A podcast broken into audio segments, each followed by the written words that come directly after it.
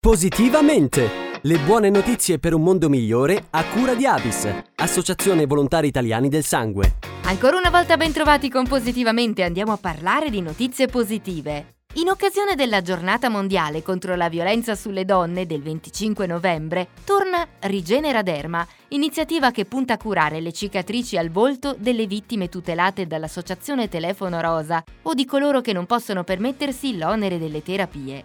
Testimonial del progetto è Filomena Lamberti, che nel 2012 fu aggredita con l'acido dall'ex marito. A dieci anni di distanza da quel tragico episodio, sta via via riacquistando la sensibilità dei tessuti grazie proprio alla terapia con biodermogenesi. Al progetto possono aderire, oltre alle donne vittime di violenza, persone di entrambi i sessi economicamente svantaggiate. Per informazioni vi invitiamo a visitare il sito www.rigeneraderma.com.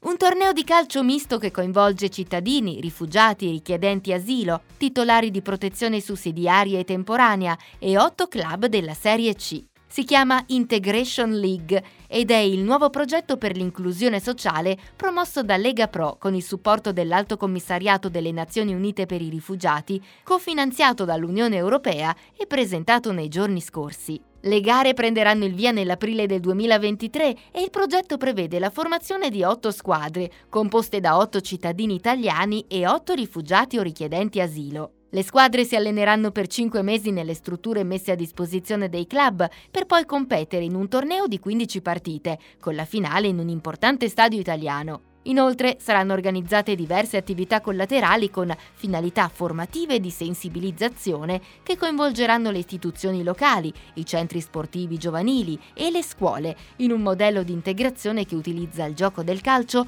come veicolo per contribuire a dare un senso di normalità soprattutto a chi vive condizioni difficili. Torna il premio Impresa Ambiente, importante riconoscimento per aziende, enti pubblici e privati che abbiano ideato e realizzato tecnologie, processi o prodotti innovativi in un'ottica di tutela ambientale e responsabilità sociale. Giunto alla sua decima edizione verrà assegnato ai migliori esempi italiani di sviluppo sostenibile e consumo etico delle risorse energetiche. Requisito fondamentale per partecipare è l'essere iscritti alla Camera di Commercio del proprio territorio di riferimento. Le candidature saranno aperte fino al 17 dicembre prossimo e per avere maggiori informazioni vi invitiamo a visitare il sito web premioimpresaambiente.it. E con questa notizia si conclude anche il nostro appuntamento di Positivamente. Da Carlotta, come sempre, grazie per l'ascolto e alla prossima! Positivamente! Le buone notizie per un mondo migliore a cura di Avis, Associazione Volontari Italiani del Sangue. È un dolce molto richiesto e semplice da realizzare. Iniziamo prendendo il burro e il tuorlo delle uova. Per farcirlo servono delle albicocche o, se preferite, delle fettine di ananas. E poi una semplice grattugiata di scorza di limone. Ma sono tutti ingredienti di colore giallo. Certo, da quest'anno va di moda il giallo. Giallo come il plasma, la parte liquida del sangue che contiene molti elementi preziosi per curare numerose malattie. Basta poco per aiutare chi ha bisogno. Distinguiti. Dona il plasma. avis.it